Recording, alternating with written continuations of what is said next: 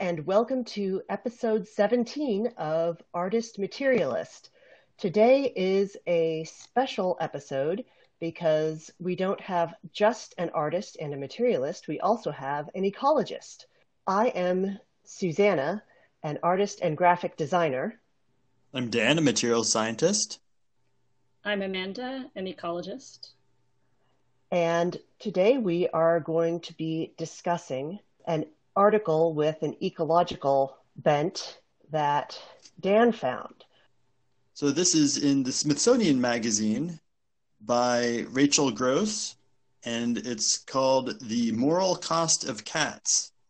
And it's a review and interview with a scientist who thinks that outdoor cats are a big ecological problem. And this particularly came up because there was a special request to do an episode about cats. And I'd like to add that all three of us own cats. I have one. Dan, you have two. Amanda, how many do you have right now? Currently, I have three. Three. Wow. Okay. Three cats. All of them are former feral cats.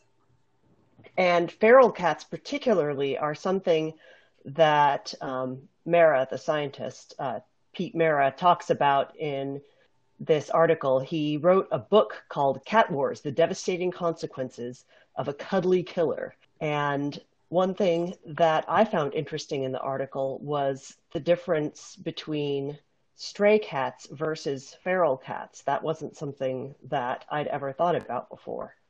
That strays are semi domesticated, they rely on humans for food and sometimes companionship and sort of coexist with humans, whereas feral cats are completely on their own. And I have to say, I don't see a lot of distinction between them. The distinction is legal, I think, more than anything else. If you label a cat a feral cat, uh, you can control it as a pest more than uh, treating it as a stray cat that is dependent on humans. One of the cats agrees. yes, my um, feral cat, who was feral for longest, is sitting here with me in the room, and she wants her dinner, but she'll have to. so, Pete Marra is a bird lover, and he's loved birds all his life. His mom is a cat lover, and while he likes cats, he definitely sees them as a huge environmental threat. And I have to say that after reading some of the research that he's done, I kind of have to agree with him that they that cats have really negatively impacted bird populations. But I think you were talking about your first reactions to reading this article, which is uh, what I particularly was interested in because it's something that I've been hearing about and reading similar studies on for 20 years. And it's not new. I'm glad that Marra is bringing it up in a, in a louder way. But it's um, the problem of cats as an invasive species and a very potent invasive species has been around for a long time. And I think now we finally know what to do to stop their impact. And what I got from his article was a, a call to responsibility, the responsibility that we have to take for our animals as we, the invasive human species, have traveled all over the globe, bringing them with us. I was particularly shocked by the story of, I think the cat's name was Tibbles. Yes. Who, uh, Tibbles the cat who was on an island in New Zealand in 1894 that had never had cats on it before, and Tibbles the cat single handedly eradicated an entire species, which is terrible. And it, I think uh, there was another quote there are 33 confirmed extinctions of species due to cats alone in that we know of. And i think they're all on islands. Islands are vulnerable to this kind of predator that's highly adaptable and very successful I was curious. Uh, this makes um, one of the things this article made me think of, particularly the one of the solutions presented, the TNR for the trap neuter release program. It made, me think of the old Price is Right and Bob Barker, who always ended every every broadcast with "Remember to spay and neuter your pets." And I was wondering, uh, particularly Amanda, since you have experience dealing with feral and stray cats, whether that's that strikes you as that's where your mind is at, or, or if that is not quite everything. I, I think trap neuter release is. I, I'm involved with a program that does that here where I live. Uh, it's been going on for six or seven years now. And uh, for a long time, I was the only person doing it. Um, but now, since last year, there's been an influx of new volunteers. It's entirely volunteer, but the volunteers get paid by the community to catch the cat. So per cat, the cost of sterilization and some medical tests is covered. Um, and then we get gas miles. But um, I don't do that so much anymore. The new volunteers had a lot more energy and they do it faster than I was able to by myself. But it does work. It works if you put a whole lot of effort into it. It doesn't work just by trapping them, neutering them, and releasing them. You also have to remove the kittens and any adoptable cats out of the system. And that's what we've started doing this last year. Instead of just releasing them, now that we have somebody who has a home where she can take care of kittens, we take the kittens to her. She helps find homes for them. Any other cats that have been dumped, that are house cats, not born into the wild, it doesn't work without that extra input because so you can't a... ever find all the animals otherwise. So it sounds like there's a foster step that's missing from the article. This is something that um, has been studied in, I think there's a lot of literature about trap neuter release programs in the world. But since country has its own way of organizing things, they're really, really hard to compare. The best ones that we've been able to compare to here in, in Belgium are the ones where the government is involved in paying for the catch of the cats because the data are kept better. And in those studies, we know that when you get the kittens out of the system, you actually reduce the number of cats. They live out their lives, the, the feral ones. They mostly get hit by cars. And then the number of cats in the wild decreases. And when I say wild, I mean populated rural area, which is what this country mostly is. Well, that correlates with what they said in the article about the University of Florida TNR study. Mm-hmm where they were planning on just seeing how well the trap neuter release worked, but a lot of the trapped cats ended up being adopted out, and it was extremely effective in getting rid of uh, feral cats. So it sounds like that's got to be part of any solution. I would agree. it's easier than it sounds if you have enough manpower because cats are supremely domesticable. They are probably the easiest to domesticate species that we have on this planet.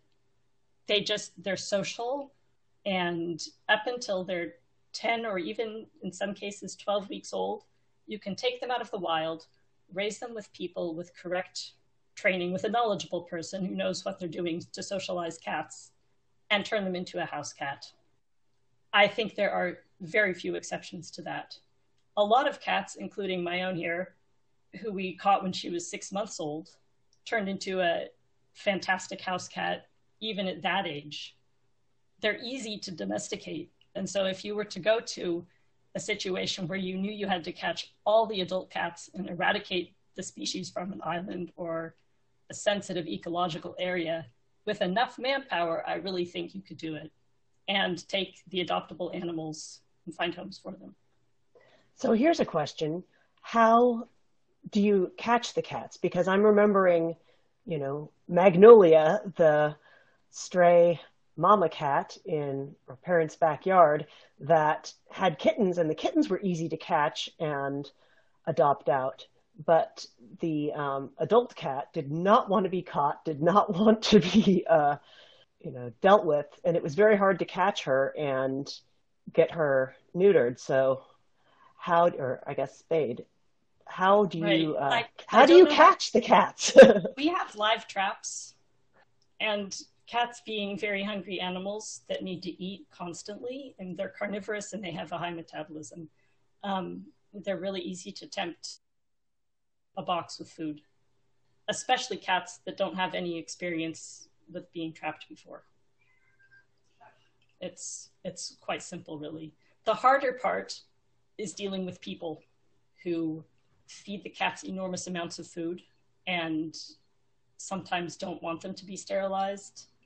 I think he talked, uh, Amara talked in the article about the, the cost to human health is probably why he thought stopping outdoor cats would, because cats really do have a lot of diseases associated with them, and some of them are transferable to humans. All of them are transferable to our house cats, which is why it's so important to vaccinate your house cat. If there's a feral cat population, a stray cat population nearby, those diseases spread like wildfire. And the cats that we catch are all sick, all of them. So one of the the other things that I've been listening to recently is a, a podcast about the medieval times, and they were just talking about the Black Death and of about um, how how that spread the and the idea of, of cats being in the wild and infecting each other that makes me think of that and how it was you know there's the the fleas and in particular how the rural areas can be much harder to reach because there's probably more space for cats to be there and there's probably fewer people to you know there's less money and there's less people to to do something about them. And i, I wonder how that works or if they there's sort of uh, a, a range issue where cats don't really want to be that far in the wild. Well i live in a very rural place and there are a lot of rural places near where i live and there are certainly a lot of problems with uh, feral cats and with people just not bothering to spay them and neuter them and just because in some cases they, it's too expensive. In other cases they just don't feel like they need to bother because we're out in the country. It doesn't hurt anything to just have cats wandering around where there's you know nothing's going to hurt them and they're not going to hurt anything. But of course as you can see from the research here that's not necessarily true. Um, our local humane society and some vets have va- have vans that go out to the most rural parts of the country the county and offer inexpensive vet services to help reduce the population. But it really is a problem because there is that idea of the barn cat that just sort of lives out in the barn and keeps the mice down. And people out in farmland do tend to just sort of let cats wander. I have a friend who lives on an old Christmas tree farm and I was trying to avoid getting really upset with her when I was talking to her about her cats. She has a lot of animals, a lot of dogs, and her dogs are all fixed, but her cats are not. And I was wondering why. And she just felt like she didn't need to bother because she lived in the middle of nowhere. And clearly, those cats are going to be you know, killing migrating birds and breeding and there are no fences to keep cats from sick cats and other creatures from getting onto her property and breeding with her cats and just making a big feral cat colony. That's absolutely true. And in that case, that's where you get a colony. They can go out further and further in search of food, and they'll their young will survive at a higher rate. Um, so it's going to grow into a colony. If you have sparse food source, cats don't become so numerous. And I think that's pretty logical. They have to spread out to, to cover the same amount of territory and get enough prey to reproduce. But in either case, they're very successful hunters and they're not only catching mice, they are catching everything else. My cat brought home a guinea pig two months ago I mean, that's a, a four pound animal. Oh my gosh. Are there wild guinea pigs there? no, I think it was a neighbor's, and unfortunately, I can't figure out which neighbor owned guinea pigs. I've asked, but that's the risk that we have. Is I keep um, my outdoor cats locked up for eight to twelve hours of twenty-four um, at nighttime, so they can't go foraging at nighttime, and uh, that gives the birds around here a morning time and an evening time to hang out and find their berries in our yard without being marauded by cats. And then my cats come out in the daytime. These are kittens that um, became domesticated and they're very friendly, but they don't like being in a house. And uh, I've luckily got them locked in my barn and they're locked in at night and they can catch the mice there. But uh, I try to keep them away from the birds. The problem is they catch everything else that they can come across uh, frogs, guinea pigs. On the other hand, they do leave our rabbits alone. Our rabbits are the same size as that guinea pig, but the cats grew up with the rabbits since they were nine weeks old. They grew up with the rabbits and they don't touch them. They also left our chicken alone when we had a chicken. And this tells me that cats are so sociable. You can train them probably. If you want a barn cat, you could train it to not catch birds. I think there needs to be more research in that field. I think a lot of cat trainers could make a killing by training people's kittens to not catch birds. You brought up one thing I've been thinking about since reading this because my cat is also a stray that we adopted at I don't know how old. She had been spayed, but she was anywhere from you know three months to a year old when we decided to take her in. So she's a little bit wild and has never been quite as domesticated as cats that we've adopted as kittens. But now I'm wondering how much I should allow her to be outside because um, she does like to hunt. She's very old. I mean, she's 14 years old. She can't hunt as well as she used to, but she really wants to be outside. So, how long should I let her be outside for? Should I let her outside anymore? I mean, I guess maybe, like you said, I do keep her in at night, and she doesn't spend more than a couple hours outside during the day anyway. So maybe that seems pretty reasonable, especially for a cat that's lived outside most of her life. We know she's not going to be reproducing and teaching her kittens to catch things because she's spayed. But I do my best to keep my cats away from the wildlife around here, and I don't do it that well. I mean, they're still really potent. Dan, your cats are both inside, correct?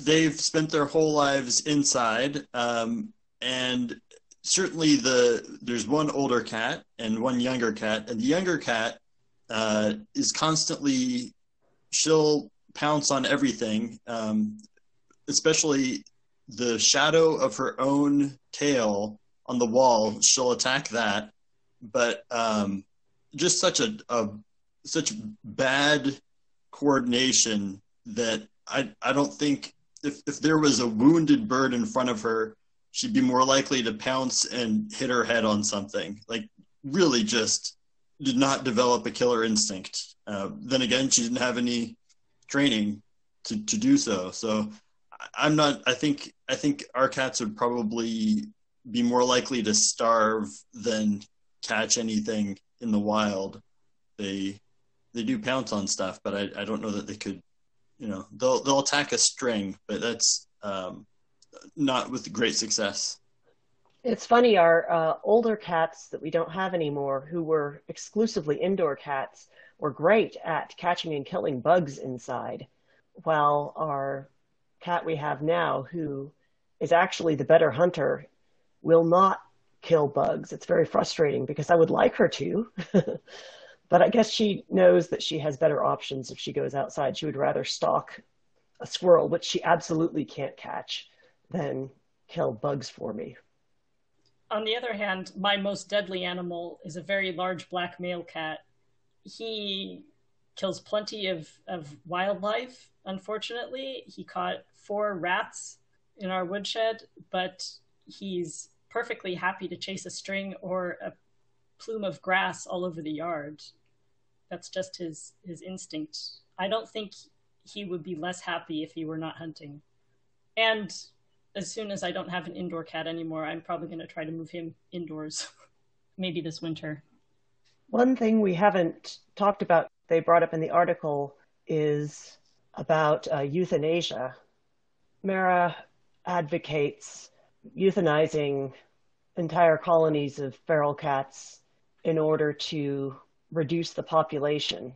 And I admit, reading that, my initial instinct was no, those are cats. You can't do that. And I know we have programs like that where I live because um, we have invasive wild boars. And so you know, the Department of Natural Resources is encouraging lots of people to go out and hunt as many wild boars as you want. And, you know, that doesn't seem as bad for one thing. Wild boars are dangerous and ugly and they taste good when you eat them. you can eat them. But um, when you say that with cats, it's just a whole different visceral reaction. And I was wondering what y'all thought of that. It's it's tough. Uh, I certainly think of of visiting um, Rome and and other places around uh, around the Mediterranean where there's just and you know even in a, at a restaurant there's just a, a, a, whole pack of of cats and a lot of them just look like they're not living their best life. And as amanda was saying you know if they're if they're sick and and starving that's you know it, it, there's there's a humanitarian bent. But on the other hand just sort of saying it, it is tough to just say okay we're just going to get rid of all these these animals it's it's a it's an ecological call, it seems. It, I think you're right. It is a question of where these cats have a colony. That's the question for me. Um, if it's an island with sensitive species like Hawaii, removal of all the cats is in order. And I think the best way to do that is with live traps.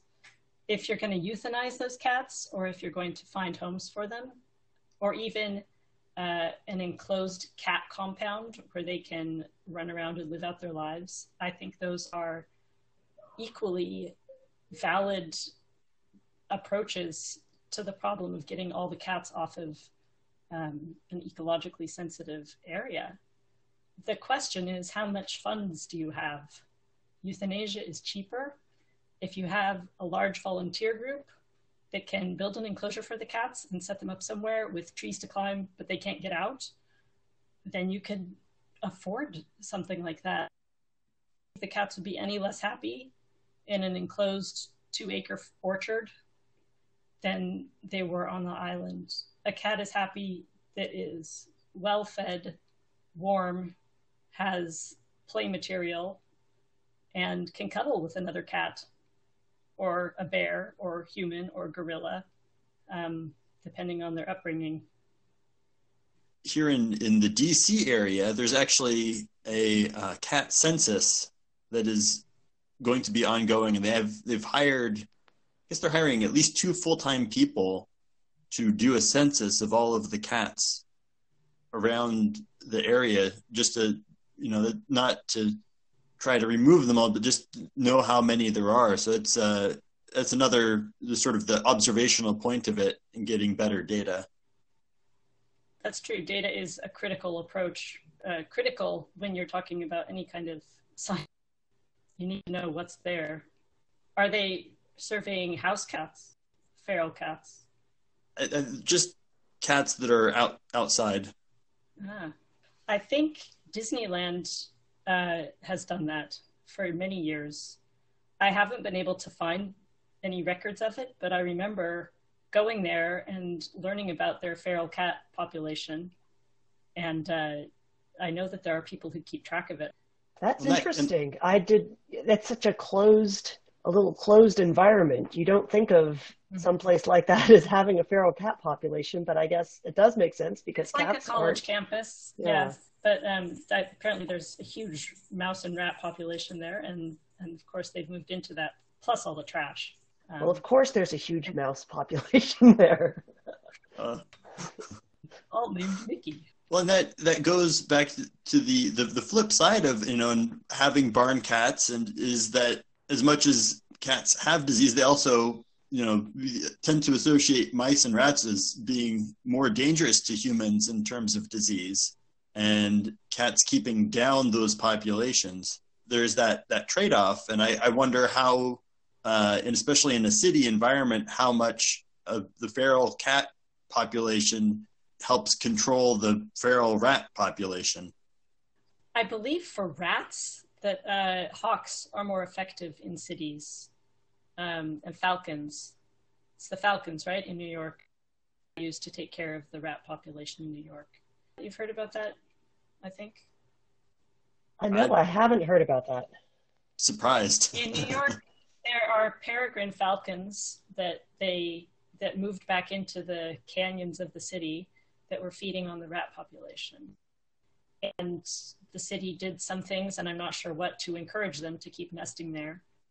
A cat is nearly the size of a rat in an urban environment. Cats tend to be smaller. We have seen in Belgium an evolution of cats to be larger. Uh, so the opposite trend, they're getting bigger than the rats, and that's because they're taking over the niches vacated by more sensitive and hunted away by human predators in Europe. The close cousin and the same species, really, just to, and that was like a large. It is still, it still exists, but it's mostly not here anymore in this part of Europe. A large house cat look, but it, it differently. It's more solitary. Uh, and it interbreeds with the house cat. So our feral cat population here is getting bigger to take over the prey that that predator isn't getting anymore, and foxes and large birds of prey. So you're thinking like rabbits, and that prey is what the feral cats here, they're evolving to catch those larger prey items now. But I don't think in New York that they have that same trend.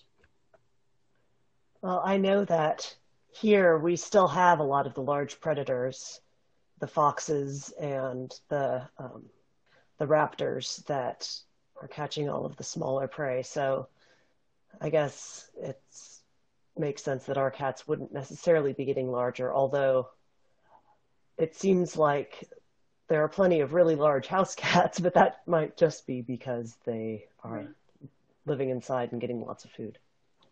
Oh, and there are large breeds that people like to keep to Maine Coons, etc. I wanted to um, ask you guys more about the the disease aspect of it. Actually, the um, which diseases are actually a problem, in your opinion, for for cats? Uh, from my perspective, it's the diseases that cats can give to one another that are a bigger problem.